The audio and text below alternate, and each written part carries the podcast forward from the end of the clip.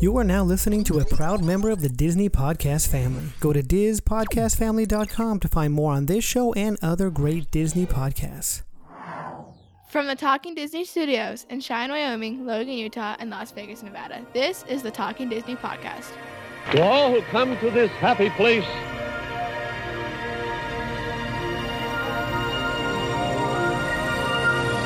welcome.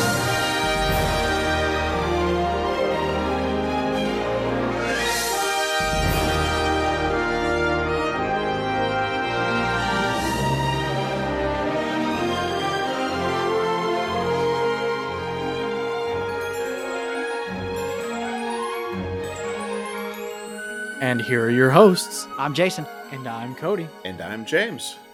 And welcome to episode 62 of the Talking Disney podcast. I'm your host, Jason, and I'm here once again with my co hosts, Cody and James. What's going on, guys? Not much. How are you doing? Howdy, Good. howdy. Howdy, howdy. Howdy. You- You're not going to do that in the Ma- Mickey Mouse voice, Cody? No? No, I uh, I haven't had chance to to Prac- warm up the vocal cords Oh, okay. tonight. Okay. All right. I don't remember if I included that in the end of the episode in episode 61 or not, but I have it. I have a clip set up with just you doing Mickey, so we'll see if it gets in there somewhere. Which Might have I, to work on it, get it a little bit. I mean, better. I'll give it to you. It sounded pretty good. I mean, it was pretty good as it was, Cody. yeah, yeah. Uh, so, so what's been going on, guys? Well, not much. Busy week. Busy, Busy week. week. You're going to tell us about it here in a minute. Uh, I am, yes. Traveling down to California. I was down in California Tuesday night. So Yeah. Well, matter of fact, let's just get into it. Who cares what me and Cody did? it's all it's all about James right now. and, you know, and here I am signing off. Because I know I didn't I didn't do much Disney related. I got a couple books in the mail, but that's about it. So yeah, I Yeah. got a book. Um, yeah, Gotta fill up my related, bookcase. That's about it. Yeah. Yeah. I mean, I've been watching Falcon, Winter Soldier, and Mighty Ducks. I'm still keeping up with that. yeah. So, Which but- I haven't watched Falcon, but I have been keeping up with Mighty Ducks. So I thought, I how, thought how, how are you liking Falcon? that's for you, Cody. Oh, um, oh, have you not watched uh, any Falcon at all? I haven't Jason? watched any of it yet. I'm Oh, I'm I'm thinking about waiting until the last week, episode six, and then just watching it all at one time. let's just sit down for an afternoon and Yep. watch six hours. Yep. Um, I like it. It's see, we're four episodes in right now, so that means we only have two episodes left. Yeah. uh, next week and then the finale. It's still been real slow for me. Um, I'm I'm really waiting for something of substance. Uh, and we're getting there. The the ending of this last episode of episode four, uh, I think was the, I don't know, the tip of the iceberg, the last straw on the camel's back. I think now these next two episodes are just going to be jam packed with all kinds of stuff that are going to be really important towards, you know, the MCU going going forward. But uh, right. this last episode was interesting. Uh, we're finding out a lot of things about uh, Steve Rogers, Captain America, just throughout this entire show, and the history of super soldiers, which uh, Steve Rogers and, and Bucky Barnes were both super soldiers, and we're getting more of a history lesson in in that, uh, and finding out more um, some of the circumstances that have taken place over the years regarding super soldiers, and so that's been real interesting. So is this a uh, one season and done like WandaVision, right? Yeah, yeah. Okay. Okay. If uh, kind of like I said before, if they decide to do something in the future that's revolved around the Falcon and Winter Soldier, it'll probably be called something completely different. Okay. All right. Yeah. And, uh, Mighty Ducks is in his third episode, I think. I forgot how many are going to be in the first season, but it, I like it. I mean, if you if you haven't seen Mighty Ducks, the movie, I, I would watch that first because I think I said it last week. They kind of Mm-hmm. they kind of refer to that, uh, obviously with Coach Gordon Bombay uh, being being from Mighty Ducks, and then in this new one in a uh, as far as episode three goes, not a coach capacity uh, yet, but Yeah, we're we're getting closer to it. It's, I could I could see it coming. I It, see it it's coming. taken a lot longer than I thought it was going to. Yeah. Um, I thought at least in the second episode he'd finally be like, yeah, all right. But they're right. They're dragging it out a little bit more. It's honestly been kind of a slow starter too. Um, Yeah. But I think this one's going to have t- at least 10 plus episodes. So Okay. um, they're shorter. They're only about 30 to 35 minutes long. Yeah. Um, so there hasn't been a ton of substance yet, but we're getting there. Yeah. Yeah. It's good. It's good. I've been enjoying it nonetheless. So Yeah. Have you seen the the movie, Cody? Forever ago, I need to rewatch it, but I have Okay. seen it. Okay. James, have you seen the Mighty Ducks? I don't think I've ever seen it. No. no? Okay. Yeah, you got to check it out, and then then check out the uh the series on Disney Plus. Yes. All right, so let's get to James's week. He had an exciting one, more exciting than Cody and I, James gets to do everything because we we just worked. Uh, yeah. James got to take a little trip. Where did you go, James? I went down to the touch of Disney at Disneyland's California Adventure. That was on Thursday. We had tickets, me and my wife, and a friend of mine and his wife. The four of us went down and uh, were able to be there in the park on Thursday. So, So what? I mean, I'm sure everybody knows what Touch of Disney is, but what what what was it?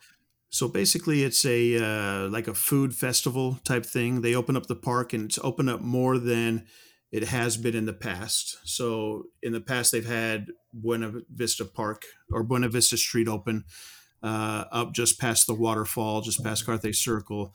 Um, but this time they open up pretty much the entire park, and you got to walk through, and they had food stations throughout the park, different things. Um, and basically it was a it's a ticketed event so you couldn't just walk in there. Uh, the tickets were 75 a piece and with that $75 you got free parking at the mickey and friends parking structure if you chose to park there which we did not. And you also got a $25 gift card as you walked in um, for different food there at the touch of disney during the day um, that was good for any food, um, with the exception of any alcohol. It was not good for any alcohol. So we could use it at uh, any of the restaurants. They had Carthay Circle and Lamplight Lounge open, which we were able to get reservations for both of those. Um, so you could use those $25 gift cards for that or for any of the little booths that they had open around around the park. Was there any um any estimation or heard of how many people were there that day, or how many they're letting letting in? You know what? I'm not sure. Um, I really have no idea how many they had let in each Okay. day. So, Okay. Yeah, because I never I'm saw sure. a number. Feel crowded. you know, it didn't feel too crowded, especially in the morning time. We got there, so we ended up getting there a little bit early because we weren't really sure. I mean, we'd read a lot about it and heard different things. We wanted to be there early, kind of go through downtown Disney. Um, I didn't want to sit in line for a couple hours like a lot of people, but we were in, you know, we were in the park by eleven thirty, um, and it did And not seem like there was officially it started. Officially started at noon, right? That's what everything officially said. yes the start time Yeah, says noon but they they were really big on doing mobile ordering so it's kind of interesting as we got there um, you know we parked across the street at one of the hotels over across the street on the harbor side because typically there's less weight over there than there is on the other side plus we didn't walk uh, the we didn't want to walk the mickey and friends parking structure uh, they had the tram route open for you to walk on i guess but that's quite a walk, as you guys know. And I was like, man, I don't want to walk all the way from over there, especially all through downtown Dis. I mean, through everything, and then all clear to the other side. So we So parked over, Tram route tram route was open, but no tram running. But no tram running exactly. Okay. So you had to Okay. walk from the from the structure. Of course, you could, uh, and that was free if you elected to, to park there. You could pay ten dollars to park in the Simba parking lot over there behind Paradise Pier. Or several of the hotels across harbor are offering parking right now too. Um, we stayed at, uh, I think it's called the Anaheim Hotel over there. Um, so it was only ten dollars to park there, and then I mean it's a quick walk, and we're right in. You know, the security on that side is usually a lot shorter than on the other side. Um, so we got right through security, and then instead of, I'd, I'd say we got into that portion through security about ten o'clock, and instead of going, you know, a lot of people were, already getting in line for the Touch of Disney, but I mean, we knew they weren't going to be opening the gates till about eleven thirty, so we didn't want to stand in that line for an hour and a half. So we just kind of went into World of Disney and went and did some shopping and stuff. but they're really big on doing mobile ordering, and I was reading some people that had gone there that were saying you can start ordering on the app before you even get in there. So about eleven o'clock, I started looking, and you can choose. It's just like if anyone's done any mobile ordering before, you know what it's like. You can go on and choose. I want to go to, uh, you know, the Smoke Jumpers Grill, and I want to choose the arrival window of either right now or later in the day, and then you ordered what you wanted to, and you just show up in that window. So about eleven o'clock, they're moving us into the middle. They kind of had a line outside around the ticket gates, but then they let everybody into that middle part. Uh, what's that called? The Esplanade right there so right in front of the gates, and then everybody started lining up at the gates uh, about eleven o'clock. I looked on the app and saw that I could actually start placing orders for an eleven thirty to twelve o'clock window. So I started placing orders right away. We had a, a reservation at Carthay Circle at twelve forty, so I didn't want to do too much, but we wanted to get some food in right away. So by the time they let us in the gates at 11:30, I already had three orders placed from three different places we went over to the wharf right there next to the entrance to Pixar Pier. We found a spot underneath the shade. And then my friend Jin and I, we just went and grabbed the food from the three different places, came down there and sat and just ate. so we'd actually we'd actually got into the park, uh, got food from three different places, and we're finished eating with all of them before noon, before the place was even supposed to officially open. So it was kind of nice to be able to do that. Um, but yeah, they had all kinds of different food there. Some some things you've seen uh, from different uh, food and wine festivals that they've had in the past, and they've also had some different things from uh, Disneyland over there. Like they had the Bengal barbecue, the skewers over there, the chicken and the beef. Um, they had the the Dole pineapple whips over there, so you could you could get those. Um, and they just had a big variety of different things all throughout the park. So it was good. The food was fantastic. Um, I kept sending you guys pictures of it all, mm-hmm. all day long. I, I, don't know how you could eat right when you get in there and then still go eat lunch. At Cartha's Circle. Oh yeah, we did. We just kept eating. We yeah, yeah, we we ate. I think we got in and we had wing, wings, the the skewers from Bengal Barbecue, uh, a meatball sandwich, and then we went over to Carthay Circle and had uh, like like some salmon, some chicken meatballs. Some, I mean, we just it was just a day of eating, eating, eating, and we just kept uh, ordering stuff. And and uh, Lamplight Lounge, I think our our reservation there was for four forty. Um, I got some of those lobster nachos, which I'd never had before. Yeah, those are those bomb. are amazing. Those are amazing. did you did you did any of you guys try any of their their fun drinks because um, they have a lot of cool, even like non-alcoholic drinks uh, on their menu. So I had one called uh, I can't even think of it. something like a goofball something or other. Yeah, it was it was uh, yeah some kind of a mixed drink, some lemonade and fruit punch or something. It was it was pretty good. Um, Jen had one of those also. I can't remember what Teresa had, but yeah, we had a couple different things that were pretty good. They had a couple special ones at Carthay Circle too. I know Teresa, uh, you know, got some kind of a, a blue teeny or something like that that was pretty cool. Um, so yeah, they had all kinds of little stuff like that that, that was pretty cool. They also had a, a lot of a lot of the characters were out and about. Um, not very close to anybody. Everybody was socially distant.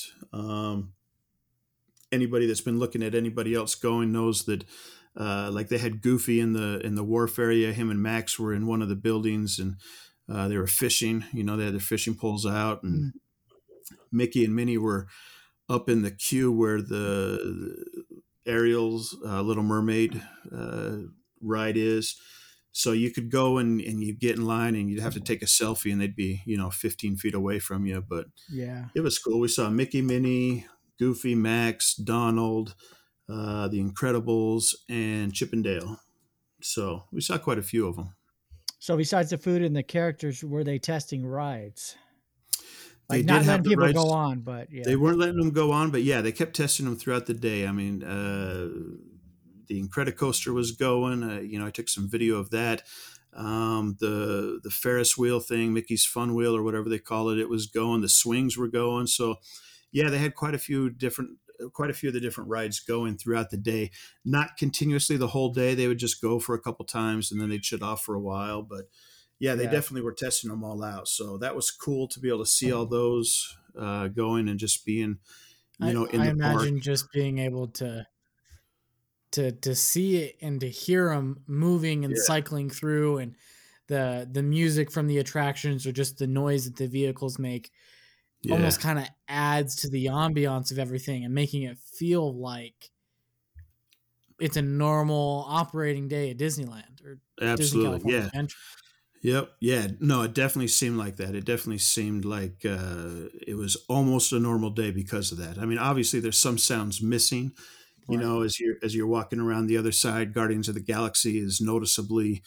Uh, you don't hear anybody screaming or anything going over there, but yeah, it was cool just walking through the through the walkways and the music playing, and it was just uh, it was a lot of fun. And they had a a place over there for legacy pass holders, so you could go over there and you get a special magnet and a pin. Um, and yeah, there was a lot of you know it was just a lot of fun. It seemed it was crazy how empty it seemed. I tried to show you guys in a couple videos. That's why I took a couple videos to send to you to kind of show that it just didn't seem like there was a lot of people there. As the day went on, it got more and more crowded, but it still never seemed crazy.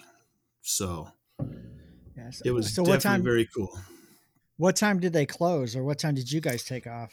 They closed at eight o'clock, and we were there right up till eight o'clock. We we started slowing down with as much food as we were eating, especially after especially after Lamplight Lounge. We were like, oh my goodness. Yeah, Um, so there's actually a couple things that we tried to get to that we actually didn't get to eat just because we were honestly just too full.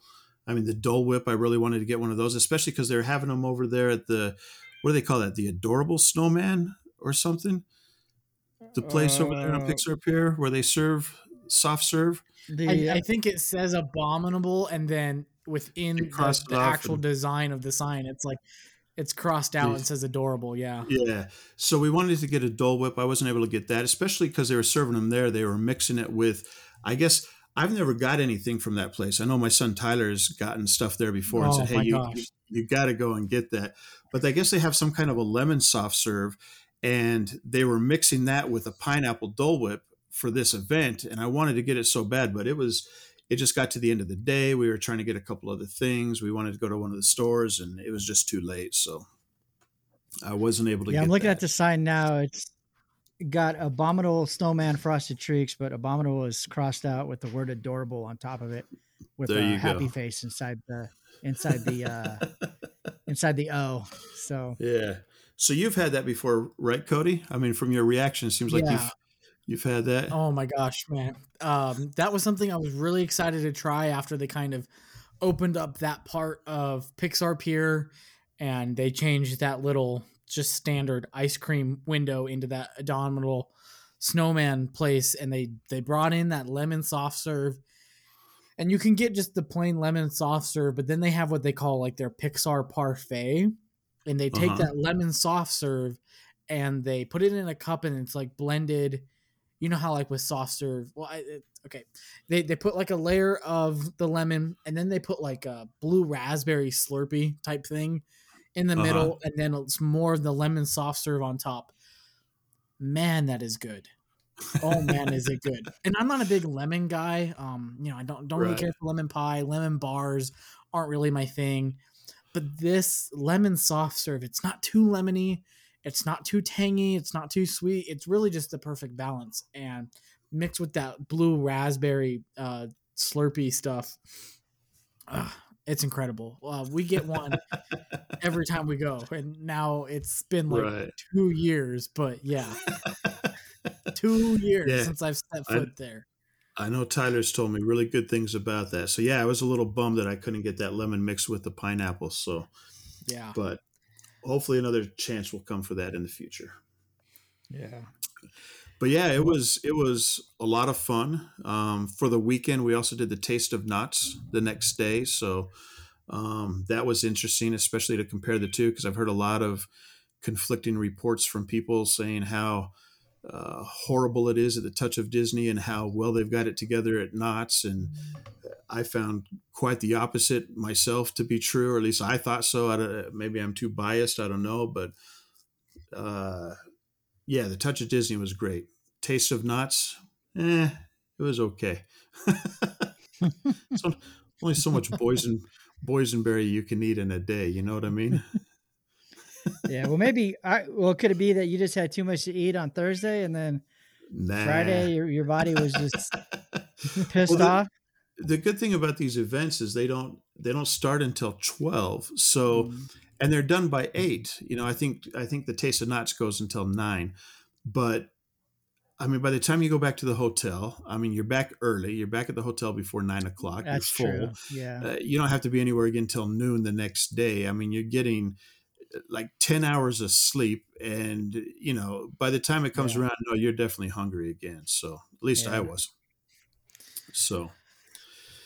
Yeah, hmm. yeah, I've heard a lot of people say, "Oh, Touch of Disney, they they're it's horrible, it's a mess, they're not organized, no one knows what's going on." And it's like, you know they say go to taste of Knott's it's so much better organized and they have their their stuff together but yeah i go to touch of disney and there were there were more you could tell that there's more cast members there that are being trained right now than as a more so than a typical day at disney but i think that's to be expected with everything that's gone on for the for the last year um, yeah but I didn't ever perceive it to be like, oh, they don't know what they're doing or they don't have their stuff together. It was very easy to order the food. Uh, you know, a lot of people made the tip. I guess the gift cards are a little bit difficult because you have to load them into the app in order to use them. But since you can use them at the restaurants also, and since we were going to two restaurants, we just used two of them at one restaurant and two at the other restaurant. And I never even had to load them into the app. So doing the mobile ordering through the app for the other stuff was a piece of cake. Everything was real smooth, um, and it was great. Touch of touch of, or taste of Knott's. The very first thing I try to go get is like I don't even know where the line's at. Like it says it's here, then I start walking up there, but then they've got it roped off, and then I had to walk around this. It was a mess. Then they gave me I had this boysenberry barbecue brisket with macaroni and cheese, and I picked it up, and you could see the grease like at the level of the macaroni. I was like, I was like, what the heck is this? when you when you first said that though, it sounded really good. I mean, it, you know what? It tasted really good. Yeah. It's just I don't know. You know, they put in the macaroni and then they put all the brisket on top of it that they obviously marinated in some kind of a mm-hmm. boysenberry marinade or something. And it tasted really good, but you could see the grease in it as you picked it up. and as you start eating away at it, it's like there's a good half an inch of grease at the bottom and still macaroni. Eh, and it's just kind of like, I don't know if it's just a mental thing or what, but I'm like literally picking up macaroni and bringing it out of the grease to eat it. I was like, I just can't do this anymore. So, but it was still good. I, I mean, I, I, still love yeah. Knott's and, you know, boysenberry ices and, and they had Crazy Kirk over there, formerly from Disneyland, as Billy Hill and the Hillbillies. His group was there playing, so we got to watch them play a couple times Friday night at at Knott's. So it was still good to go there. But yeah, it so was, a, it was a fun weekend. Knott's, this taste of Knott's was it basically just their like boysenberry festival that they kind of do on an annual basis, anyways, but just minus yes. the rides. Yep, exactly. It's exactly what it was. So. Okay. What's exactly interesting what is uh, Universal's doing the same thing down the road on the other side of Hollywood. Mm-hmm. Um, their Taste of Universal or whatever they're calling it over there. What's interesting is I saw online is that Universal just unveiled a new ride. They turned their Jurassic Park ride into they redid it and now it's their Jurassic World ride to more co-align with the the new franchise of Jurassic movies and I guess they're letting attendees of their Taste of Universal event go on the new ride. really? Yeah. Hmm. Man, I was I was hoping the whole time I was walking around California Adventure, I was hoping that someone would come up to me and say, "Hey, you want to go test out one of the rides?" but Universal is actually doing that, huh? Universal's actually letting in a, in a brand new ride, brand new, That's was not awesome. open before they shut down. Right, right. That's awesome. So I thought that was pretty interesting. Yep. So yeah, I got to walk all over California Adventure from one end of the park to the other, pretty much everywhere. I don't think you could get real close to Guardians. I think they had a block down there at the end of the street, but we got to go in pretty much everywhere, which was nice since in two weeks it's going to be closed off to non-California residents and can no longer step foot in the park, which makes perfect sense that I could do it Thursday, but three But weeks later I won't be able to. Yeah, and it's not just So because the question rides are is- going, because the the rides were going while I was there. It's just people will be on the rides, and it won't be me. So the question is, after they open the the theme parks to California residents, are you still going to make the trips to go to downtown Disney, or is it just too painful to be there and walk other people walking in and knowing that they're beelining for a ride and knowing that you can't go past that gate anymore? Yeah, no, I don't think. I mean, unless a spare weekend comes up and we decide to just go down there. I mean, because the rumor now is, and Jason will probably get into this a little bit more when we talk about some different news. I think the rumor is that California is going to do away with the tier system completely as of June 15th. At least that's their target. That's what they're hoping for. And really, all the tiers say California residents only. So between now and June, I mean, we're talking about two months. Uh, will I go down there in the next two months just to go to downtown Disney? Probably not. I'll probably just wait and wait for them to open up and and uh, and do that. Yeah. Which that'll that'll bring us into our next topic. Uh, So Disney- what's Cody doing? What's Cody doing? I have no idea. You all I right, was, Cody? I, w- I was praying to the Disney gods that um, Oh, they'll go away with the tier system and yeah. yes, we can we can go. Yes, So, well, then I will. Like we, James is doing it too. Uh, and I, I, I might just go to Disney World. I still haven't taken that off the table yet, so yeah. I might just I might Oh, just man, fly there for a apparently- weekend. Today or yesterday, sometime this weekend, they were having some insane like thunderstorms, and it was just I've- dumping on people. I Yeah. feel bad because my friend, I have a couple friends that flew in last night Oh, to go to the parks this weekend, and then I saw, I mean, this week, and I saw what you're talking about, where it's just torrential downpours. Hopefully they brought their umbrellas and ponchos. So, yeah, no kidding. No so kidding. Disneyland, Disneyland is opening uh, April 30th, like you said, to California residents only. And they actually this week announced um, what you have to do to get tickets. Uh, there was, I think, last time we recorded, they hadn't announced anything yet. Um, but on April 6th, they put out a post on their blog about how to get tickets, and it's basically a reservation system similar to what they did on uh, or at Walt Walt Disney Worlds. It says to enter Disneyland Park or Disney California Adventure Park, both a theme park reservation and a valid admission ticket for the same park on the same date are required for guests ages three and up. Uh, guests must have a valid theme park admission ticket in order to make a reservation.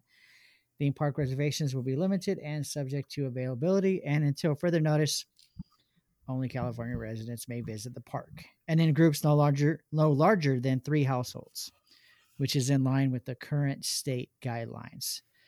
Uh, the theme park reservation system will launch on April 12th, which we're recording on April 11th. By the time you hear this, it's going to be past April 12th, more than likely. Um, and at that time, only guests with existing valid theme park tickets can begin park reservations for the days their ticket is valid. Uh, so if you had a Disney theme park or a Disney park ticket prior to them closing down for COVID, they did extend some of the dates on those. Um, and those are the first ones that will be allowed to make a reservation. And then on April 15th, ticket sales will resume with guests without park tickets. That's when they can start purchasing their tickets and making reservations. Basically, the, the blog gives you four steps how to make the reservation. Um, once you have, uh, it says four steps to make a theme park reservation. Be sure to log into your Disney account first to link valid tickets prior to accessing the reservation system. So once you have a valid theme park ticket that you bought, you can a- access the theme park reservation system. You go in and you create your party of people. Then you select the day that you and the day and the theme park you'd like to visit because I you have to choose a park, whether it's California Adventure Park or Disneyland Park. I did hear something today that after a certain time you're allowed to go to the other park, but I haven't. 1 seen- p.m. Is it one? Okay, Yeah, after Uh, one. after one. So you have to go into the park you made a reservation for first. Uh, Now, does anybody know after the 1 p.m. threshold, can you go back and forth at your leisure? Or if you switch at 1, do you have to stay there? Or do you have heard- to wait till 6 to switch back? I haven't I heard know. that you That have I don't know. you have to call Governor Newsom and get permission to go back across the Esplanade. I gotta get permission from Governor Newsom just to enter the state at this point. Yeah. I'm So- no longer welcome in his state. Uh, yeah, if you if you have a, um, uh, I guess the Di- Disney's Grand Californian Hotel and Spa is going to be open to start booking reservations, but a stay at the hotel does not guarantee you a theme park reservation. So they they recommend to get your theme park reservation, get your day that you're going, and then get your reservation uh, at the hotel because it would suck if you got a hotel reservation then it wasn't on the same days. Um, so park hours are going to be open from 9 to 7 um currently uh they may change that once they've been open for a while but 9 to Yeah, 7 that's is the current That seems weird because you're going to be leaving the park when it's light out. still light yeah that it, Yeah. would- it would seem very weird yeah yeah. Uh, yeah, man, they wouldn't have even turned the lights on on on Main, main, Street. street, or anywhere else in the park yet.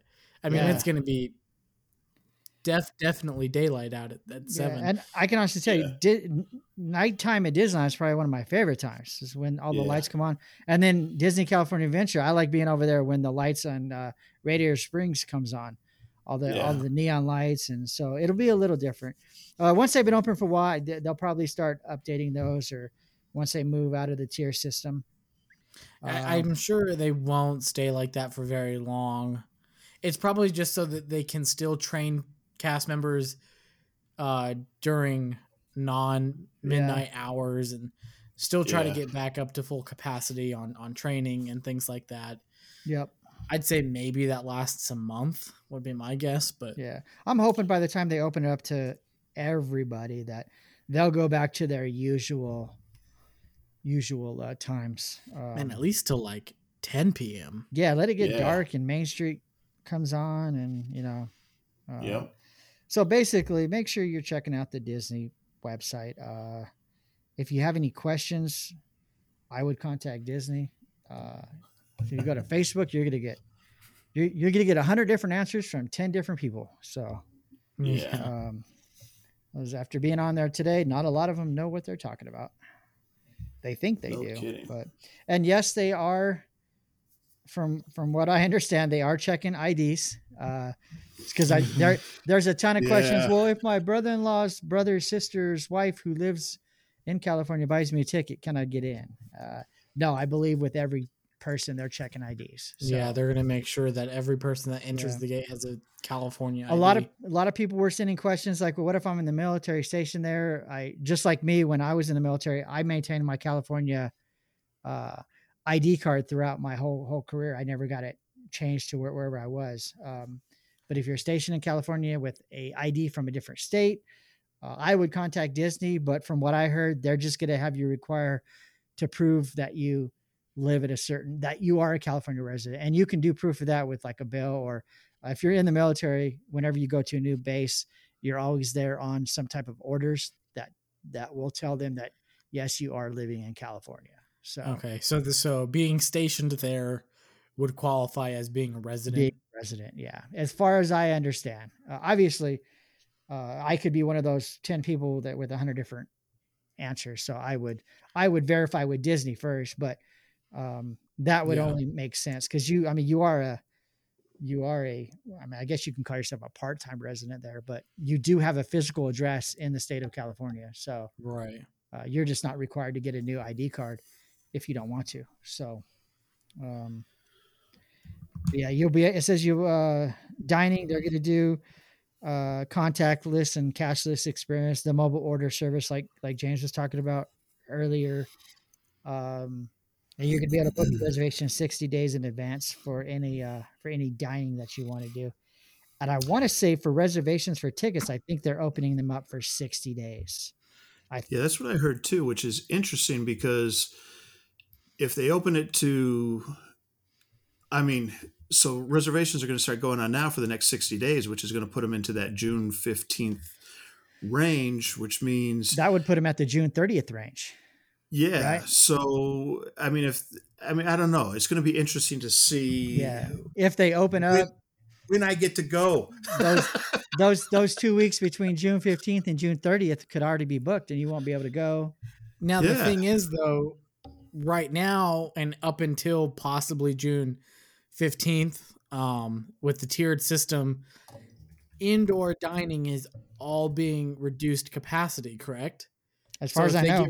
Rid of the tiered uh, system in California altogether, does that mean if Disney chooses to, they could operate indoor dining at 100% capacity? And then in that case, that could open up more than 50% of reservations. Right. Yeah. For, well, from what I understand, once they get out of this, I think the minimum is yellow tier.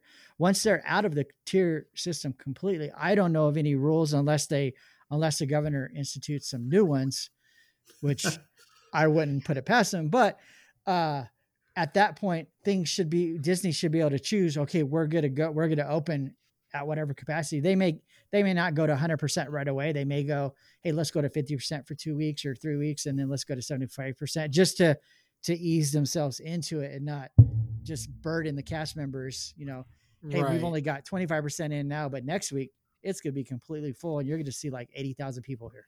So, yeah. um, so we will see. It's, it's interest, interesting to me on the Disneyland website where it says, until further notice, only California, and I think you read this, Jason, only California residents may visit the parks and in groups no larger than three households in Mhm. line with current state guideli- guidelines. But then the next sentence says, proof of residency may be required. Now, I've heard a lot of things about them saying they're going to, it's just that sentence, proof of residency may be required, Right. Is just very like I making me think maybe I should try to get tickets tomorrow. I mean, it would it would suck to get tickets and then pay for them and then get down there and they'd be like, hey, "Mr. Yeah. Dodge, can we see your ID card?" I just need a good fake ID person. Yeah, yeah. Just just tell them I thought I thought you weren't allowed to ask me for ID. Oh no, that's Yeah. just for voting. That's just for voting. Never mind. oh That's a whole shoot. different topic. We're about to take a bad turn. Let's bring it back. Don't get too far So- off. so you know you know who was I saw an article today. You know who was pissed about this whole Disney reservation system? Who? Me? Former no, former pass holders are pretty mad. Oh. So, yes, I- James. so James, Yeah, yeah. so that's me. so uh, there was an article in the Orange County Register about uh, former pass holders, uh, which now are called legacy pass holders until they reintroduce the pass system, I suppose. Um, but basically, they were upset without reading through the whole article because they weren't giving any preference to getting tickets prior to anybody else getting tickets. Um, right. they did right. they did open it up to people who had tickets already uh, but if you're a pass holder obviously you didn't have tickets and then at one certain point uh, they they refunded everybody i don't know if you did you get your refund back james for your tickets I I Yeah. did from that. Yes. yeah so they they've refunded all the pass holders and now they're just legacy pass holders so nobody currently has an annual pass that would get them into the park you can still Right. use it for like discounts and stuff from from what i heard but Yep. uh, yep. so none of them have have tickets to get in so they're they're kind of upset um yeah i don't know if if i'd be ups, you know, upset if i was a pass holder and a california resident etc i i actually chuckled at the article because um i've i've been a pass holder before cody was a pass holder james obviously was a pass pass holder um I have some names for certain pass holders that I probably won't say on this show because they're fa- it's a family show, but um, I think I, I think sometimes pass holders get a little I mean, they're they're just little out of touch. Whole dirt. durs. Yeah, I think they get a little bit out of touch with reality and thinking that they're entitled to maybe a little more than they really are. Yes, you you do pay a lot of money, and guess what? You pay you pay a lot of money for the ability to go to Disneyland whenever you want. Mhm. Uh, Anything else on top of that is very nice of Disney to, to throw on and the cherry on top. yeah, I mean, and it, it, you and me, Jason, and even James, being outside of California, would look at that article and just laugh and being like, yeah, just be thankful that you have the opportunity to buy a ticket right. and go Yep. Yep. You know, buy a ticket within and this go. next month. You know, Yeah. And you know, do do I hope they they bring back the pass holder system someday? Yeah, because eventually I'm moving closer to that way. I will never live in California again. I'll tell you that. Uh, if if I do, then uh, I mean, I, I guess I will say I will never live there. Uh, obviously, there there are cases where I would move back there, but you would have to pay me a lot of money.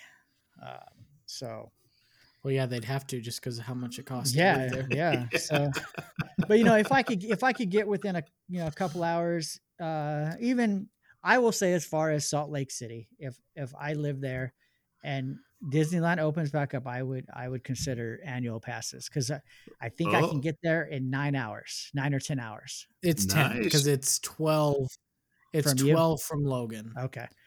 All right. Yeah. So 10 hours, that's, that's one day. Living in Cheyenne was a little hard because it's like a, I mean, we could do it in one day, But, but it's the whole more of a, yeah, it's more of a two day Yeah. trip where a Yeah. 10 hour trip to me is, that's, that's nothing. That's a piece of cake. Um, leave in the morning, get there at night, check in and go the next day. So, uh, not as close as obviously James, where, I mean, you could leave at three in the morning and be there when, you know, or used to be able to get there when the gates open. So, Well, that's Right. what Tyler and I would do, and other Yeah. friends of mine when I was living in Vegas, and when we would just go for the weekend or whatever. Especially when I was working for James and typically had Fridays off. You know, we'd leave at three o'clock in the morning on Friday, and we'd get there and to the parking garage about I don't know 15, 20 minutes before the parking garage opened. Yeah. we were the first ones to park, and we were the first ones down there in the Esplanade. It was great. yeah.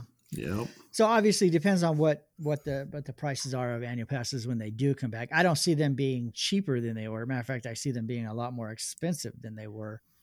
Yeah. Um, Well, and it looks like with all the information they announced with tickets is that they're going to be using the same ticket pricing that they implemented in February of 2020, a month before the shutdown. yeah, that's what it looked like. Yeah, So, you know, At least initially. At, At least, least ini- initially, that's what they're doing. right. I, yeah. I bet that's going to change real quick too. Yeah, Well, it's going to be a lot of changes in the next six months. and I actually hope they don't Yeah. bring back the uh, the payment plan system when Yeah, they do too. come back. Um, if they do, I just wish that they would make it more uh, equal for everybody. I, I, I, the whole Southern California, they get to do payment plans, but no one else can. Is yeah, I think they bring it back in Southern California. No payment plan. Everybody else payment. Plan. yeah, that'll work for me. that would So- be perfect. yeah. Yeah. Because think they- you know, if, if if those Southern California residents want a payment plan that bad, put it on your credit card, pay it back monthly. yeah. yeah, Matter of I think your I payment plan. Yeah, I think I've mentioned that that before. Like, not that quite scenario, but I had this long conversation with this woman on Facebook about how it wasn't fair if they took away the payment plan because then she can't afford to buy passes. Well, if, well, then maybe you Yeah. shouldn't buy the pass in the first place. But you can still do your own payment plan, and even if you didn't want to do it on a credit card because you got to pay a certain amount of interest, you do it in a bank account. And guess what? In a year, you can buy your pass, and then that's your payment plan. And then if you put a hundred bucks away every month Yeah. for the entire time that they've been closed, you'd have a month. You'd have enough to buy a pass pass, right? when they bring them back. Yeah. And if you continue Right. to save, because say it's a year before they bring them back, Right. hypothetically, you've got two years of saved up. So instead of paying it paying it to Disney, you you buy your pass at one time and or one one swoop, and then you then you keep putting whatever a hundred bucks away in your bank account in a savings account for your next Disney pass and Yep. your next and so on and so on. And she just wasn't getting the concept. She was like, "But then I can't go to Disney for a year." Well, no, you can still go if you want. You just got to buy a ticket, you know.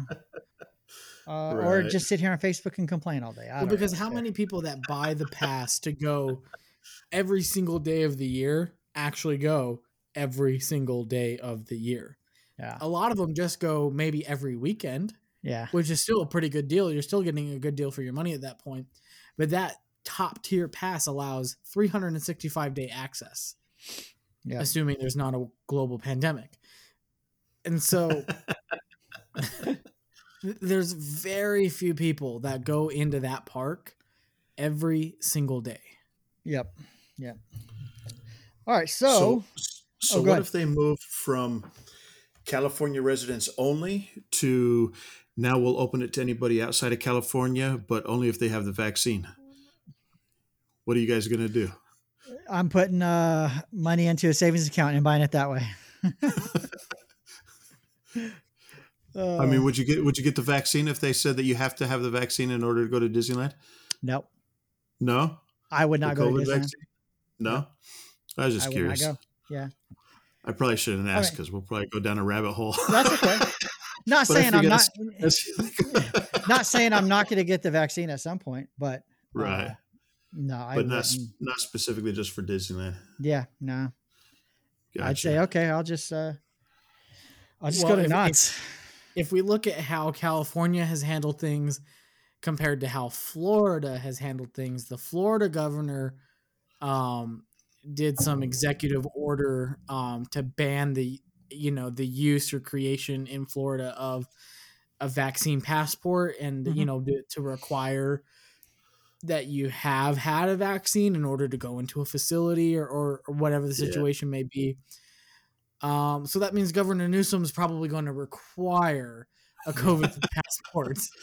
Tell you what, tell you what, I'll get the uh, I'll get the passport, but I'm not wearing a mask in there. There you go. Uh, Because I got no, the it's vaccine, right? Yeah, it's interesting to see how things are going to play out. I just Yeah. wish the governor of Florida was the governor of California. That's what I wish. Well, the governor of Florida may be uh, looking at a presidential run someday, so you never know.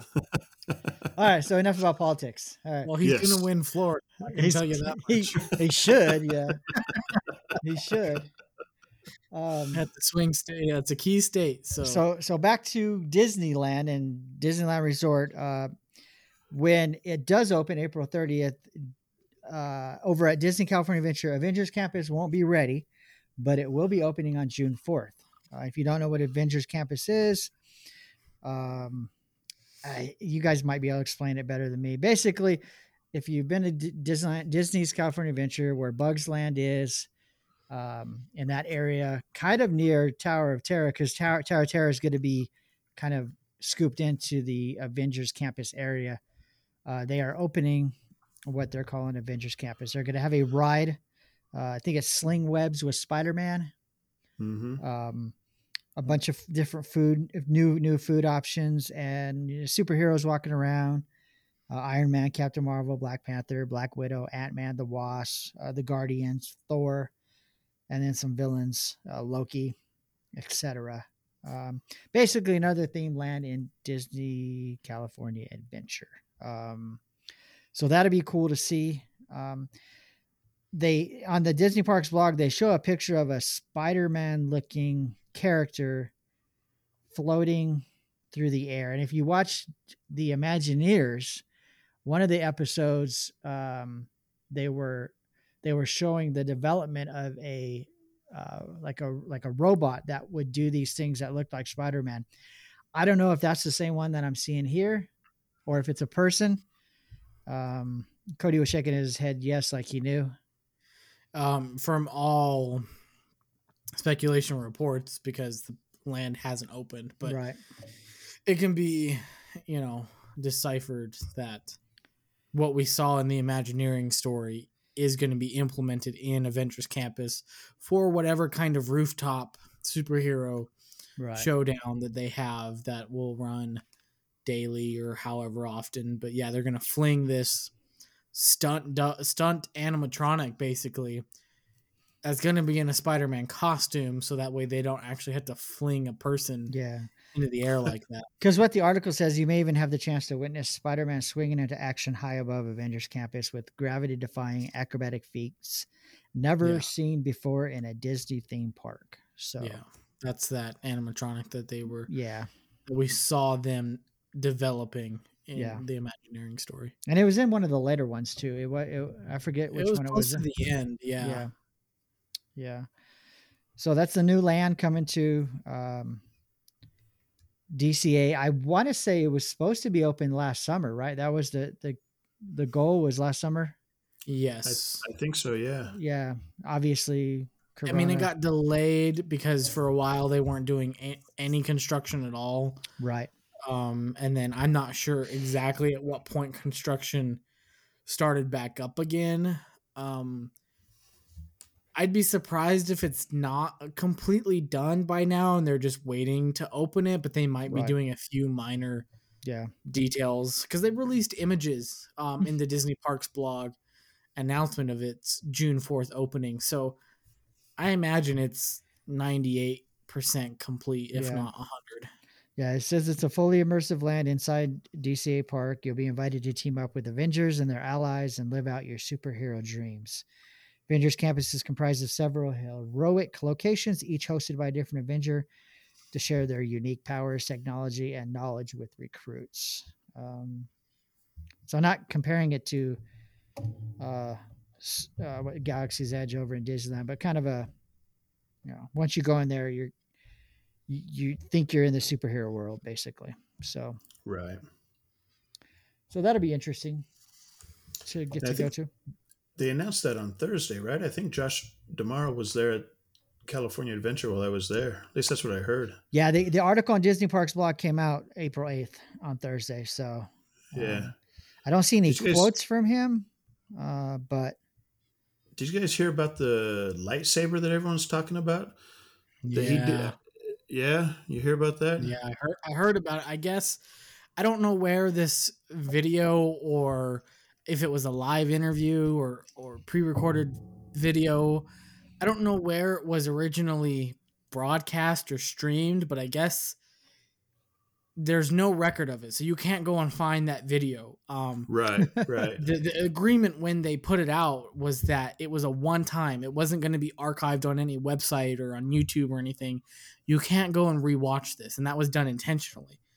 right. Um, and at the end of his video, or whatever it was, he said, you know, like, you know, you won't believe uh, what we're gonna create next, or something to that effect. And he kind of he's in Galaxy's Edge. He turns around, he looks at the Millennium Falcon. He kind of puts his arm out behind him or to the side of him, and he ignites a lightsaber. And I, the screen goes dark. Uh, at least I didn't see this. I don't know where it came out originally. I just saw some articles after the fact.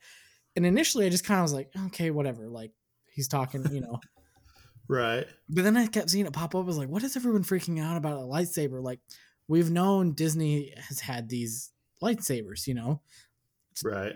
Um, but I guess this is different. Um, this is not the same kind of lightsaber that you can buy in Galaxy's Edge, that you can make in Galaxy's Edge at the Savi's lightsaber building experience. This is different. Um, before Galaxy's Edge came out, there uh, someone got a hold of some patents that Disney released of a lightsaber hilt. Um, and I guess somebody that knows uh, patents and designs and things like that.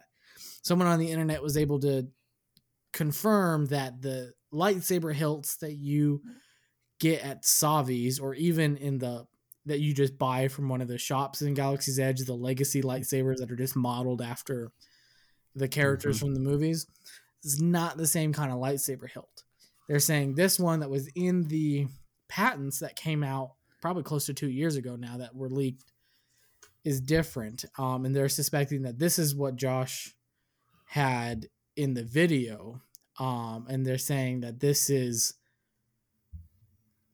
closer to a real lightsaber. I mean, actually being able to create a lightsaber the way it's described and depicted in the movies is de- defies the the laws of physics. You can't Right. create this plasma beam that doesn't just extend and continue to go. You can't stop light Right. and only have it go from here to here.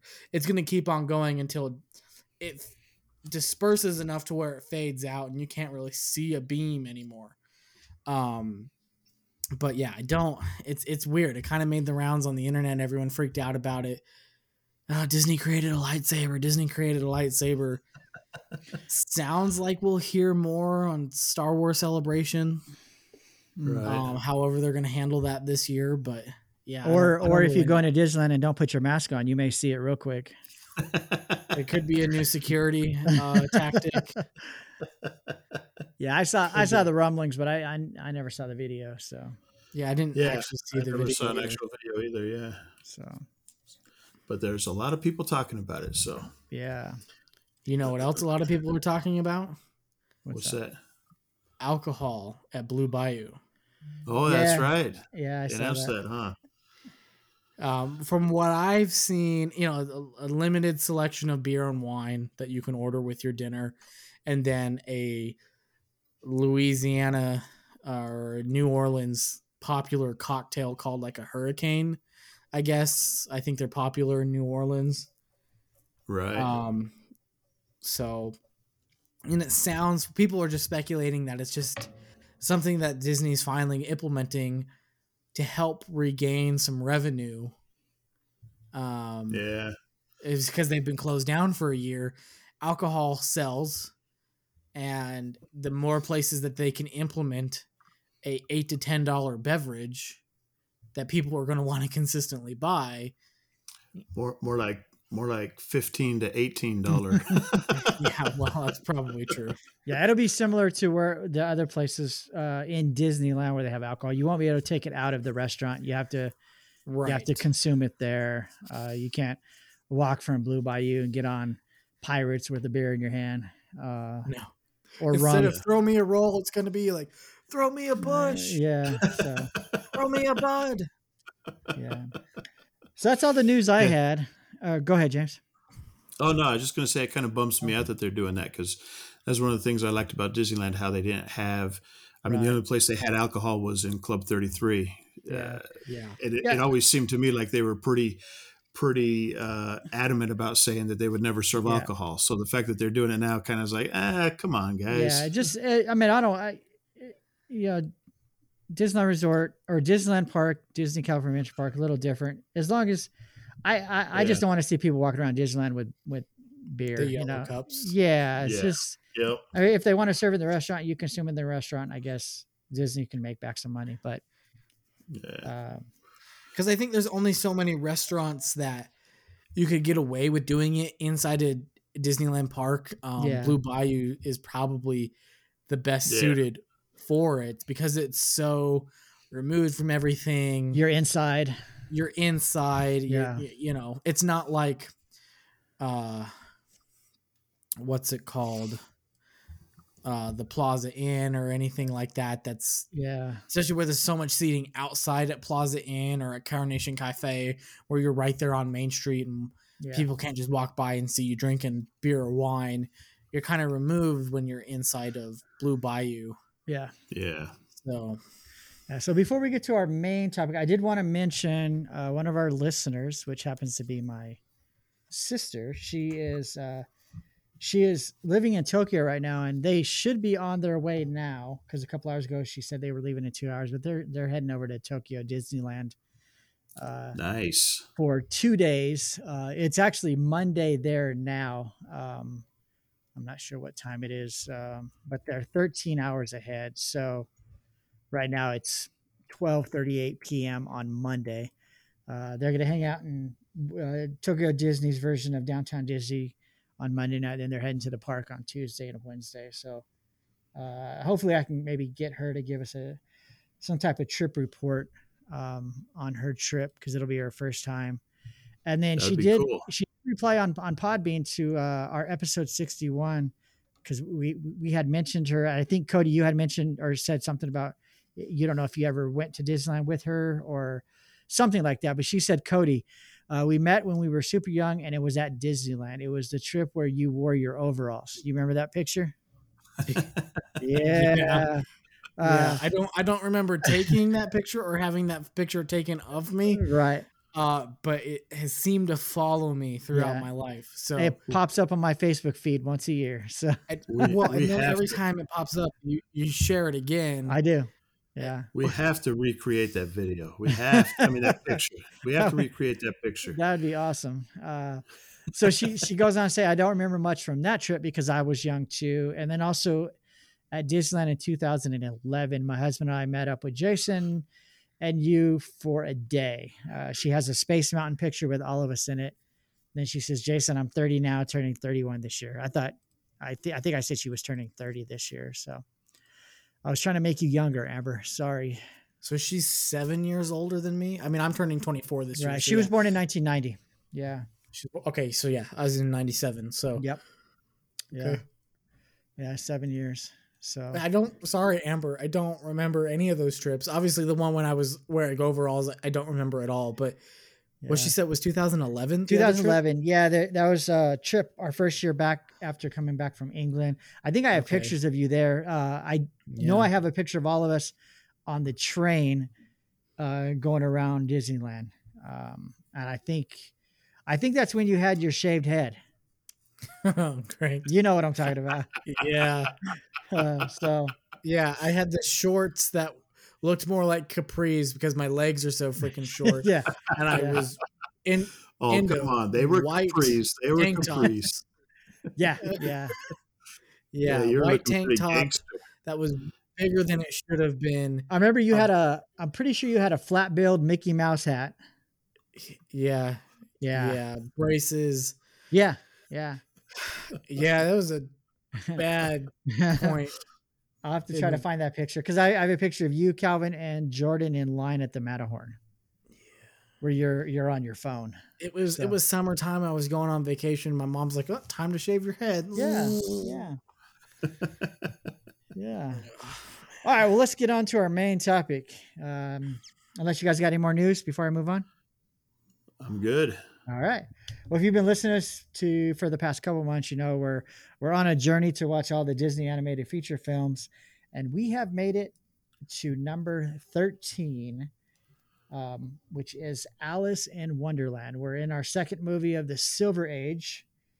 Uh, after we watched Cinderella last episode, or talked about Cinderella last episode, we're on to Alice in Wonderland. And here's a little about Alice. Um, it premiered at at uh, Leicester Square Theatre in London, England, on July 26, 1951, before making its premiere in the United States two days later in New York City on July 28, 1951. Um, during the film's initial theatrical run, it was released as a double feature along with the true life adventure documentary short, Nature's Half Acre. Like I said, it is the 13th animated feature film released by Walt Disney Productions. It was produced by Walt Disney Productions and distributed by RK, RKO Radio Pictures. And it's based on Lewis Carroll's Alice's Adventures in Wonderland yeah, from 1865 and Through the Looking Glass from 1871. Uh, Alice in Wonderland is the story of Alice, played by Kathryn Beaumont or voiced by Kathryn Beaumont, a restless young girl who falls down a rabbit hole and enters a strange and magical world uh, where she encounters an odd assortment of characters, including a grinning Cheshire cat, uh, voiced by Sterling Holloway, a goofy Mad Hatter, voiced by Ed Wynn. And when Alice ends up in the courtyard of the tyrannical Queen of Hearts, uh, voiced by Verna Felton, uh, she must stay on her good side or risk losing her head. Uh, it received an Academy Award nomination for Best Scoring of a Musical Picture, but did not win. Um, Alice in Wonderland was never re released in theaters during Walt Disney's lifetime, uh, but was shown on television occasionally.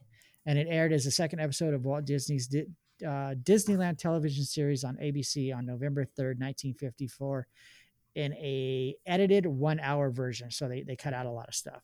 Um, it was re released theatrically only twice March 15, 1974, and April 3rd, 1981. It was one of the first film titles available for sale uh, and on the rental market for VHS and beta. It was first available on October 15, 1981, and again on May 28, 1986. Uh, it's been released numerous times, uh, including 2000, uh, let's see, uh, 2000, 2004, 2010, and then 2016 on uh, DVD and Blu-ray. And I looked in my collection. I actually have the the 2010 re-release. Uh, it's the unanniversary edition. It was uh, it was released to promote uh, the uh, Tim Burton version of Alice in Wonderland, and then I have the uh, the 60th anniversary edition, which was released in 2011. Um, so that is basically Alice in Wonderland. Uh, what'd you guys think of the movie? Whoever wants to go first. I did not care for it. Oh, interesting. I mean, it's okay. Uh, For me, it, it's funny as I start watching this movie again because I think, I think I should like it a lot more than I actually do. Um, Okay. The characters, of course, are very recognizable. Um, two rides at Disneyland are, are based on this movie, right? Alice in Wonderland, the the ride, and the the the teacups. Um, I just I feel like I should like this movie, and as I watch it, I just think this movie doesn't really do a whole lot for me. Uh, you know, a couple of the songs, very much so. Like I can't, like as soon as as soon as those songs come on, I, I'm right there in Fantasyland, waiting in line to get on the cups. You know what I mean? Like I'm I'm Yeah. right there. I can see it. I mean, it's like visually in my head, I can see everything right as that song comes on. But just overall, the movie. I, I mean, it's not like I hate it. It's it's nowhere near Fantasia for me. Believe believe me. But a- as I'm watching this movie, I'm just like, I I just don't care for it that much. I watch it and I'm thinking, I don't like it. Well, maybe you know, I've never I've never seen the live action ones, the Tim Burton ones, uh, because there's Okay. two of those, right? two of them. Yeah. yeah. yeah I've never bother. seen those. Yeah, no, I, I don't even have a, a a desire to see them. And as I watch this movie, I just keep watching it, and I'm like, why? Like, I just, I like, I I want to like this movie, and I don't. Those are my thoughts. All right. Wow. Cody. Um, I liked this movie more than I disliked it. There were a few, two or three scenes that I felt went on longer than needed, or really just was like, why is this in here at all? Like the the walrus and the carpenter, Mhm. the, the story that's told by Tweedledee and Tweedledum. It's like it really doesn't do anything at all for the significance of the story other than it was a 10 minute segment all to tell Alice that sometimes being curious can get you into trouble. And she just Right. misses the moral of that story. And because Tweedledee and Tweedledum are like, yeah, you know, it's got a good moral. And she's like, if you're an oyster, I'm not an oyster. I'm a girl.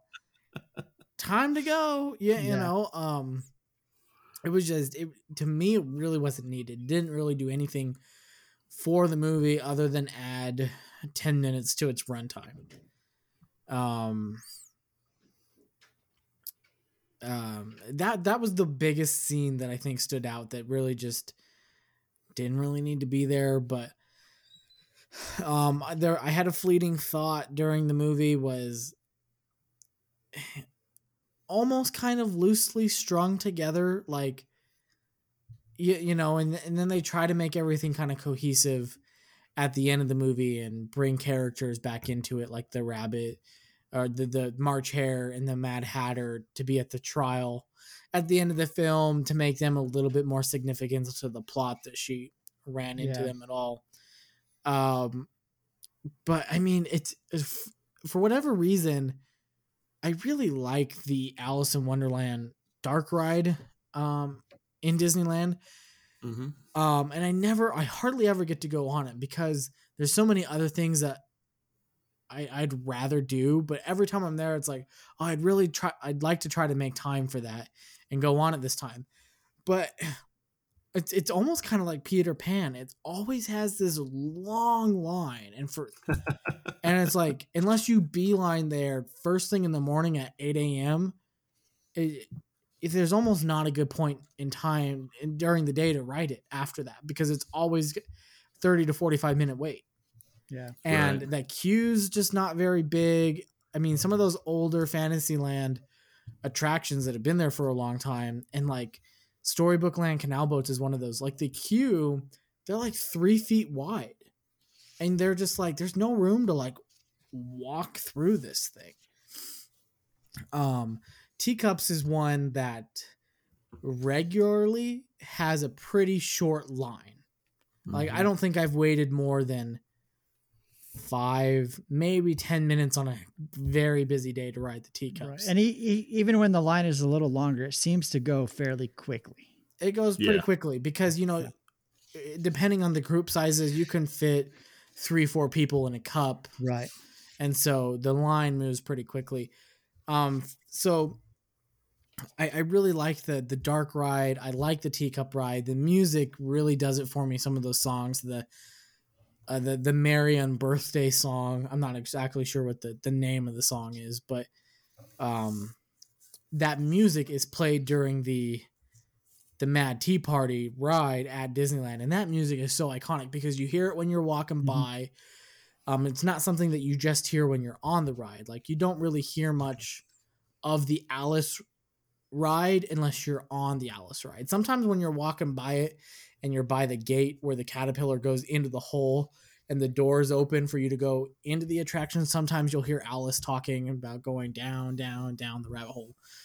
But you know, most rides you don't actually hear their what's coming out of their speakers unless you're on it. Um and so hearing the music in the Marion birthday scene made me think of Disneyland, made me feel like I was there at Disneyland. yeah, yep. A- Yeah. Anywhere in the vicinity of the the Mad Tea Party ride. Right. Yeah. If you walk Uh-huh. into Fantasyland from the Matterhorn side, you pass Alice in Wonderland ride, and you're heading toward the Mad Tea Party. y- The, Yeah. The music you can hear. So Yeah. Yep. and it's so iconic and it's been a long time since i've seen this movie um and there were certain things in the the music not necessarily their words because in the on the the teacup ride it's just the instrumental but some of the weird little horns and honks and do do do do you, you know part of the the the music. Actually Yep. in the movie too it wasn't in uh added for the ride or anything. It's just they just took that instrumental out of the, the movie and used it for the ride. And so Right. man it made me really want to be at disneyland and i think because i haven't been on property in, in two years almost that I, I think i'm giving this movie more credence than maybe i would have because it just it made me feel for a split second like i was there Hmm. and i needed that this week so See, see, that's funny because I feel those same feels, but I think it actually took away for me because it made me mad. So that's Yeah. funny. Yeah, so you, you guys Yeah. brought up a lot of stuff I was going to talk about on why I like the movie because it's uh, it's not. I'll tell you, it's not one of my favorite movies. I do, I do like the fact that the directing animators were all of the nine Walt, Walt Disney's nine old old men. So uh, Mhm. I mean, their hands are all over it, uh, including and then adding in Norm Ferguson, uh, another Disney legend. But um, he uh, he did try to do this a couple times, and I actually considered Walt. When I say he, I mean Walt, Walt Disney. This, he he was considering this movie for his first one, but settled or changed his mind instead to Snow White, which kind of glad he did. But um, I think what you guys said about liking the movie and then or tying the movie to Disneyland uh, because of the because of the rides. I mean the the, the movie's well represented in in, in the parks. Uh, you got the Mhm. two two rides, like you said. You got the Mad Hatter where you can buy hats. Mhm. Um, oh yeah he they yeah yeah, um, you've there. got the white rabbit's house which Mm. is the the mad hatter store Right. Right. So they're well represented in the parks. Um, you've got, uh, you will oftentimes see Alice walking around. You see the Mad Hatter, you see the White Rabbit, you'll see the Queen of Hearts, you'll see Tweedledee and Tweedledum. Um, occasionally you'll see some of the other characters like the Walrus and the March Hare, but not too often. Um, you, you've got the Cheshire Cat there on the the Yeah. rock wall every time you walk by. So yeah. Oh yeah, because even those bathrooms right there on the side of the Alice attraction are themed Mhm. to Alice in Wonderland, and on the Yeah. the women's restroom door Yeah. or entryway, you've got the picture of the Queen of Hearts, or like the Right. she's like Yeah. carved into the door, and on the, On the, the- men's on the- side, you've got yeah, the on the- king. On the backside of the ride, kind of facing the Matterhorn.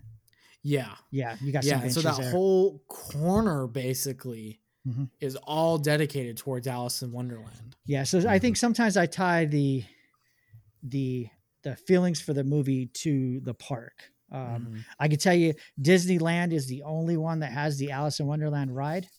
Uh, now the Mad the Mad Tea Tea Party ride, which is the the cups, it is at Disneyland. It's at Magic Kingdom. It's at Tokyo. It's at Paris. It's at Hong Kong.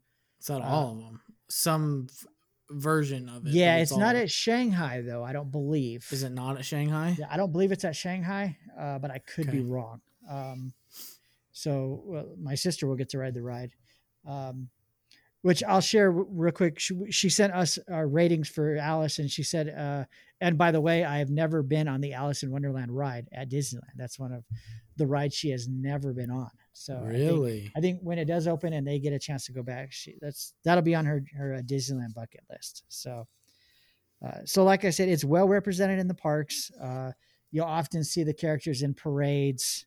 Um, the songs, like you said, when I when I heard the, because I, I I watched the uh, movie again today, and when the song came on, and it's actually called, I wrote it down here. Um, it's the Mad Tea Party slash the Unbirthday song. Okay. Um, so, um, this movie has a ton of songs. They have 23 listed on the soundtrack, which the soundtrack actually didn't come out until the 1990s sometime. They didn't originally re- release a soundtrack with this.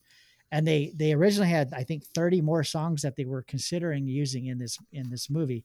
Because if you look at the movie poster, it does say, let me pull it up here, something about musical. Walt Disney's Alice in Wonderland, the all cartoon musical wonder film. So they have a lot of songs. And actually, one of the songs, a song called Beyond the Laughing Sky, which was supposed to be sung by Alice, never made it into the world, uh, into, into the movie. It was replaced by the song called In a World of My Own. But the melody was then used for a movie I think we're watching next um, to write the song The Second Star to the Right in Peter Pan. Interesting. Uh, there was another song that they they used a melody for another movie coming up, but I forgot to write write that one down. So, so yeah, when I when I think of this movie, like I said, I I think I like it more than I like it um, because of the way it's represented in the Disney parks. Uh, this is the first time that I have watched it in many many many years. Um, it, it is kind of a cult classic, and uh, p- particularly for for people who were in college in the early 1970s and maybe experimenting with some recreational drugs. Um, because when when when when he did release it in 1974 or re-release it, not he because he, he was passed away, but when Disney did, they actually played off of that. Uh, and they promoted the film in tune. They said with the psych- psychedelic times, and they used uh, in the commercial they used a song called "The White uh, White Rabbit" performed by Jeff- Jefferson Airplane, which is a song about drugs. Um, so uh, it was it was uh, rented out to many many college campuses at the time, uh, and you know maybe partaking of a little LSD and watching Alice in Wonderland and going down the rabbit hole. So that's when they decided that hey, we need to re-release this in the theaters and maybe we can make some more money. it did it did lose money when it first came out, very similar to a lot of the movies prior to this one.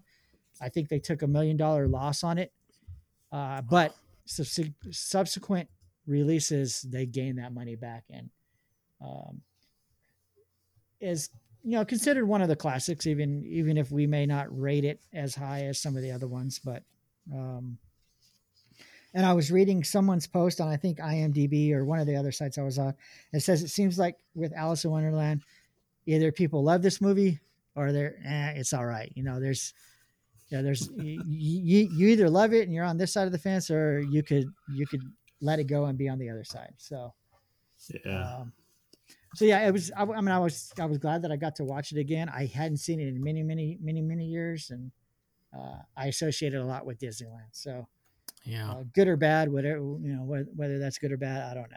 So, Yeah. um, I think that was the tough part for me. I, I associate it with Disneyland too so much, but I think that's what made me really want to like the film. It really made me want to watch. Oh. I mean, really enjoy it. But as I Yeah. watched it, I was just like, mm, and I have watched the live action ones. They're they're not too bad. I mean, they're entertaining. I like Johnny Depp, so mhm. and if you've seen him play the character of Jack Sparrow, uh, he plays the character of the Mad Hatter fairly well. So uh, he Yes, really yeah. appears mad.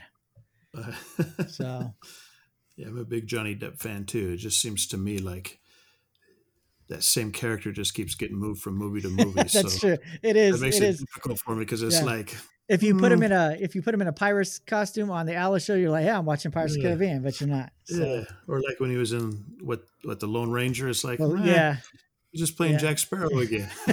Yeah, this time in the Wild Wild West. yeah, yeah. yeah. So, um, So, James, do you think the movie is now going to taint your feelings towards the Alice area at Disneyland?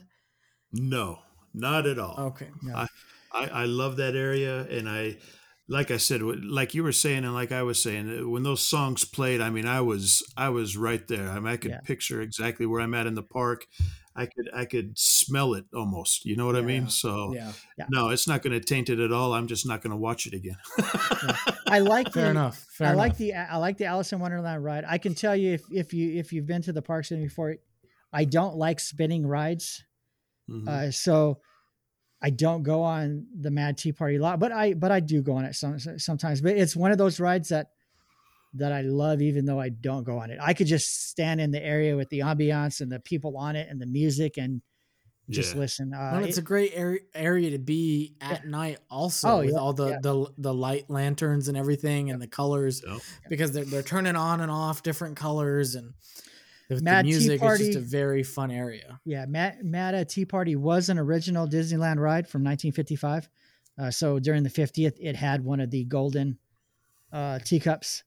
Uh, Mhm. Alice in Wonderland. I didn't remember when that opened. I thought maybe it could have been original, but I looked it up, and it, the Alice in Wonderland ride was uh, was put in in 1958. So it didn't quite make the the original.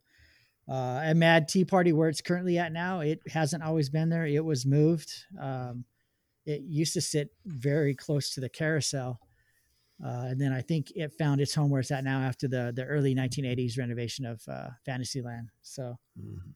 um, but yeah, so Now, that, the, the the voice of Alice, she's actually in Peter Pan too, right? Kathryn In Beaumont? movie? The voice of Wendy, yeah. Mhm. Yeah, and she is the she narrates the Alice in Wonderland ride at Disneyland. That's her voice. Uh, it's not somebody else; it's her voice. So, um, some, yeah, some that that voice actress has also done recent work up as recent as like uh 2010 2011 something like that for some of the work in uh, the kingdom hearts Mhm. video the video games game. Yeah. Yep. Uh, some little fun facts I was reading. She she actually dressed as Alice during the uh, when she was re- record her voice just so she would get into the uh, into the part. Um, did you notice who one of the jurors was? Good old Jose Was Carioca from the Three Caballeros. Yeah. It's funny because there was a scene it might have been when she finally got through the door and she's floating in the glass jar there's a scene where these three birds come and they're on a log or a canoe or something like that they come floating by and there's a red bird a green bird and then a white bird and i was like is that a nod to the three caballeros Yeah. I think they just needed weird characters. So. Uh, Walt Disney actually toyed with the idea of having a live action Alice explore an animated Wonderland, similar to the Alice comedies that he started with uh, back in Kansas City. Uh, but he, he he decided against it. So, um, see what are the other things? I think that was all that I saw. Yeah, I had a bunch of songs that weren't cut. Uh, is Kathryn Beaumont still alive? Because this says as of 2016, she was the only credited actor that was still alive. But I Uh, I- when I was looking at IMBD earlier today, she does not have a death date Okay. on IMBD, so I assume from that she's still alive. okay. I didn't like Google her or Wikipedia her, Right. but she does not have a, a death date on IMBD. Okay. Uh, let's see. Yeah, the songwriters created over 30 songs for the film, uh, but they didn't use them all. Uh, it was not a success at the box office. Um, and this, you know, take it for what it's worth. It's on the internet. Walt Disney would later state in interviews that adapting adapting Alice for the film was one of his biggest regrets, since Alice seemed to lack any heart. So that's pretty strong words. Uh, yeah. I guess he didn't even like it. Yeah. Um, I mean, I can't really argue with it though. You know, I mean, basically at the end of the movie, you find out it was all just a dream, and so basically you can scrap everything and be like, yeah, none of it mattered. She was Yeah. asleep. she was asleep. So, uh, yeah, he, he tried to do it numerous times before he actually did it in 1951. Um, so yeah, those are just a few facts. She was uh, Kathryn Beaumont was also the uh, the live action reference for the Disney animators to draw Alice. So she was she was all Alice. Yeah. Um, and I think that's all I got. So, so let's give it some ratings. Uh, Oh well, well, first, first, did you guys have? Is there a favorite song? I, I think I think we're all going to say the same song. Painting Which the one? roses red. Yeah, yeah. favorite song? The un the un, un birthday song? Yeah, Yeah. that that would be my favorite, just because of the the music of it and how it reminds me. Of, I mean, we all have 364 un birthdays, so That's right. Hey, it's sad you only celebrate. Yeah, yeah. Today is my un birthday, just like yours. Nice. Yeah, I think I think that would be my favorite song from there. Favorite characters? Do you have guys? I like the cat. The Cheshire Cat. Yeah, I don't I like the cat. The white You don't rabbit's like- cool, but I never figured out what he's late for. So Yeah, I don't like the White Rabbit either. He's Yeah. irritating. because he got there on time. He made all of his announcements that he needed Yeah. to make. Yeah, You know, I like the in the in the in this movie. I like the Mad Hatter. okay, yeah, Like Okay. when we're at the parks, I don't like the Mad Hatter. Yeah, This Right. one character that when he comes around, I just like I he does nothing for me. Uh, Mm. I like all the other characters, but in the park, I don't like the Mad Hatter. But in the movie, I really like the Mad Hatter. yeah. In the parks, I'm not a fan of the Peter Pan character when he walks around. He's a, he's a little jerk. yeah, He- he, he- is a little annoying. Yeah, he came over That's to us one You time? I, at the I would agree with that. At the uh at the mini at the mini breakfast. Yeah, he came over and sat with us, and I mean, I wanted to punch him, but you know, Right. there's little kids around, so he's just a jerk. I mean, I he's playing a character, but you know, Right. so. And I do have a, a little trivia question for you. This was Disney's first animated film set in the United Kingdom. Can Okay. you guys think of the other animated films that were set in the UK? There's three. Peter Pan. It's one, Dang it, that was mine. which I think we're I think we're doing Peter Pan next. Next, Yeah. uh, Lady and the Tramp. Uh, no, Is that not? that's in UK? France. Oh, France. Um, Although one of them, think of dogs. Oh, 101 Dalmatians. Okay. And Arist- Aristocats? No. No. Think of something that's sitting in front of the carousel at Disneyland that you try to the pull Sword out. in the Stone. the sword in the stone. Yeah. Those were the three. It was on IMDb. It said this this trivia below may give away important plot points. It was a spoiler. I don't know how it's a spoiler, but uh, it's set in the UK. Who yeah, who knew? So all right, let's let's ratings. Who wants to go first? Uh, I do. Yes, I'll go. you do. Okay. I'll go first. So uh, I I I tie this movie to Disneyland. Um, I can't you can't go to Disneyland and not hear the songs uh, and think of the movie. It's been a long time since I've seen it. I couldn't tell you when I last saw it. Mhm. Um, probably when I got the unanniversary edition of it on DVD. Um, uh, so I gave it a 72. 72. 72. 72. Cody, what you got? Um, uh, I'm I'm gonna hold off. Uh, Why? You want me to give mine first? I, I want you to do yours first because this. Uh, okay, I'll I'll let you do yours and then I'll say what I need to say. All right. Okay.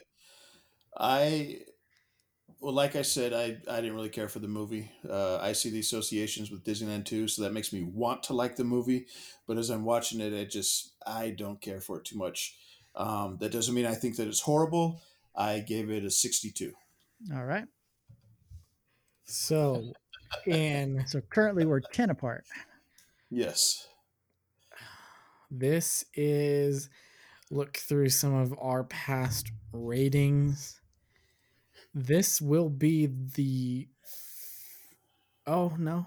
Okay, never mind. I was gonna say this is gonna be the first time that I've rated higher than both of you, but somehow I rated Saludos Amigos higher than both of you. Yes, you did. Yeah. Yep, you did Okay, so by a I decent thought margin. it was gonna be a little bit more groundbreaking, but it wasn't. um. Okay, so man, I have really missed Disney, and I think my rating shows. um, I am giving this because I, I really didn't not like it. There was that one scene that I already talked about that I really just felt was not needed. It was unnecessary to the relevance of the the overall story. Um, so aside from that, I did enjoy it. I was entertained. Um, and so I I'm giving it an eighty. No, An nice. 80. Nice. Woo. So 18 point difference between the three of us with a average of 71.3. Yep. Nice. So let's see where that puts us as far as uh We'll have to Where- re-rate that after Cody goes to Disneyland a couple times. See what happens. so right now I've got it with the average of 71.3, which puts it at one, two, three, four, five, six, our seventh highest film out of the 13, so right in the middle.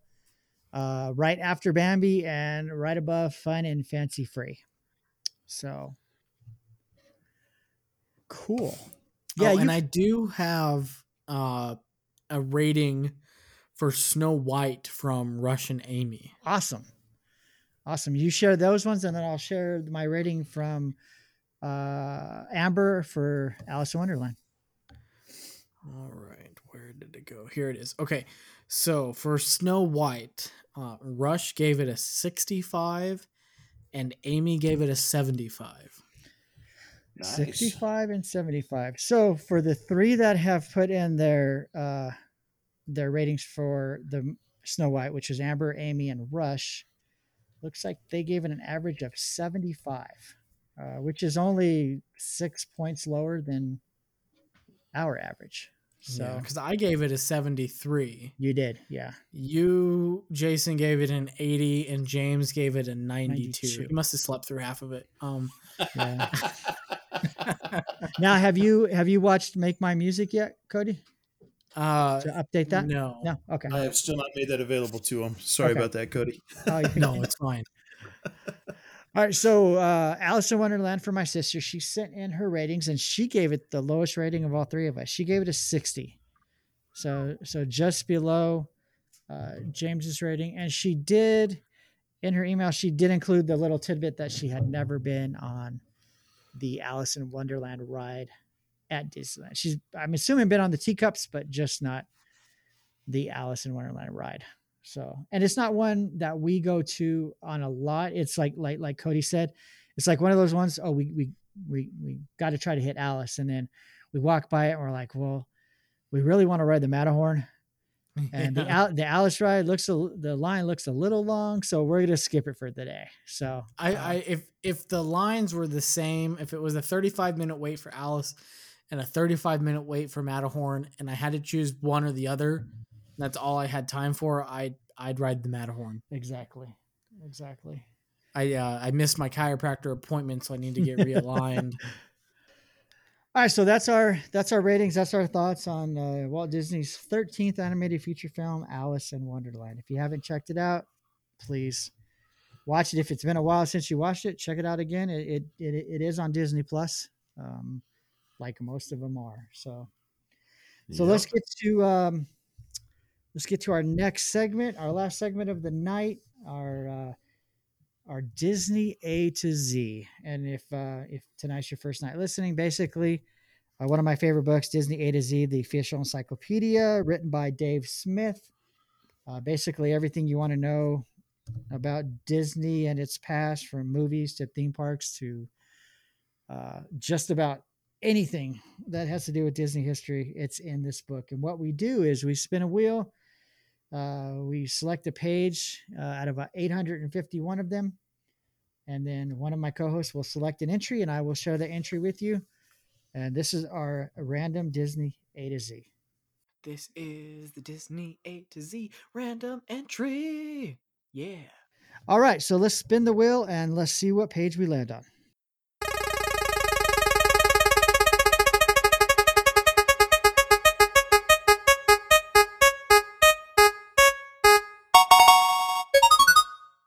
Looks like our wheel landed on page 36. And on page 36, we have one, two, three, four, five, six, seven, eight, nine, ten. So one of my co-hosts will pick one of the 10 entries. They have no idea what's on the page. Um, they just know the number of entries. So Cody, I think it's your turn. What number you got? I choose number six. One, two, three, four, five, six. Oh, This is an- a smile on his face. This is an awesome one. Oh man. Annual passports. Ah, Special year long admission passes to the Disney parks introduced at Walt Disney World on September 28, 1982, and in Disneyland on June or in June of 1983. They were introduced in Hong Kong on September 29th, 2006. Both Disneyland Paris and Tokyo Disney Resort also have annual passports, but no dates when they were introduced. A Disney Premier Passport was first offered on March 11, 2010, and it provided entrance to all Disneyland Resort and Walt Disney World parks. And they could update their uh, Disney A to Z to include that they no longer offer um, Disney uh, annual passports. And I wonder if they, right. I wonder if they did uh, edit it. So I am while I'm talking here and trying to waste a little time, I'm going to go to because this book is now actually you can get this uh, online at the D23 website, d23.com. Uh, they've got uh, the A to Z listed. And if I can pull it up real quick, I'm on the A's. Let's see what they say about annual passports and if they have updated it or not. And I got to scroll down a little. And there it is. Let's see. They do not. It still says exactly the same that it says in the book. Same so thing. they have not updated their site, or at least Someone- this. this Someone's slacking over Someone's slacking. If uh, anybody in the uh, D23 or the Walt Disney Archives wants to hire me, I will update it every day for you. So just letting you know, I am available. I will quit my job right now and head out. So, but you got to pay me a lot of money because I said I'm not living in California. So maybe it's a job I could do remotely. yeah. Yeah. So that's that's our di- random Disney A to Z. Uh, we'll do another one next episode. Cool. And I think that's all I got for tonight, guys. Uh, you guys got any last minute before I share our social media and we get the heck out of here so we can get some sleep and start our week? I think I'm good. Cody? Good. All right. Nope. If you want to get more of the Talking Disney podcast, uh, besides the podcast, you can like us on Facebook. We are at Talking Disney Podcast. You can follow us on Twitter at Talking Disney. Follow us on Instagram at Talking Disney Podcast. Email us, Talking Disney Podcast at gmail.com. We like to hear feedback, comments, critiques, shows you want to see in the future, topics you want us to talk about, your ratings for the movies that we're watching, uh, whatever it may be. Uh, I love getting emails. Um, and you can check out our website, www.talkingdisneypodcast.com, where we will load the episode before it makes its way out to all the popular streaming services Apple Podcasts, Google Podcasts, Stitcher, iHeart, whatever popular podcast streaming service you listen to. Um, so, James has a question. I ju- just one last thing to say. If anyone knows where I can get a fake California ID, please let us know at the show. I'd much appreciate it. I'm willing to pay. Just let me know. And if it's illegal for me to say that, then forget I said it. But if anyone knows, let me know. all right. Throw in one for me, uh, as long as it's not. Illegal. Illegal. Uh, yeah. I mean, I'm sure. I'm sure the act of making it is illegal. I don't know if the fact of me talking about it is illegal. So I just want to, Right. You know, cover all my bases. We'll put a we'll put a disclaimer on here somewhere. So There you go. That All right, my well, last that's all I got. All right. That's all we got for episode 62. Uh, hope you enjoyed it. Uh, thanks for taking time of your day to listen to us. We uh, do appreciate it. We, I mean, we tell you every week that we do, and it's not just an empty thing we say. We really do. Uh, Yes. For, for the uh, however many people are out there listening to us. I think I didn't look at the downloads for last ep- episode, but there were quite a few. So uh, thank you. Uh, we want to hear from you. So shoot us an email. Um, and uh, that's all I got. One last chance, Cody, James. I'm good. There, we're good. All right. Well, we will. Uh, we will talk to you soon. Uh, bye. See ya. Bienvenidos. Yeah, folks, and me and my pals hope you had a swell time. yeah. Uh, Mickey, Uh huh. It's. Uh, what time is that, Minnie? Oh, Goofy. Huh? Oh, now it's time to say goodnight to all our company. Oh, no, not that hard. M-I-C See you real soon. It's always Mickey Mouse. K-E-Y Why? Because we like you!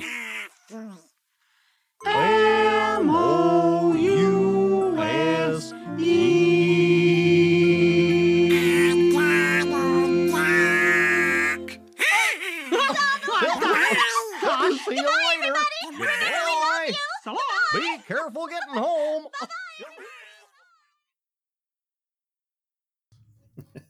All right. This is one Pretty of sure that was welcome, but it sounds like a goodbye, but that was definitely welcome.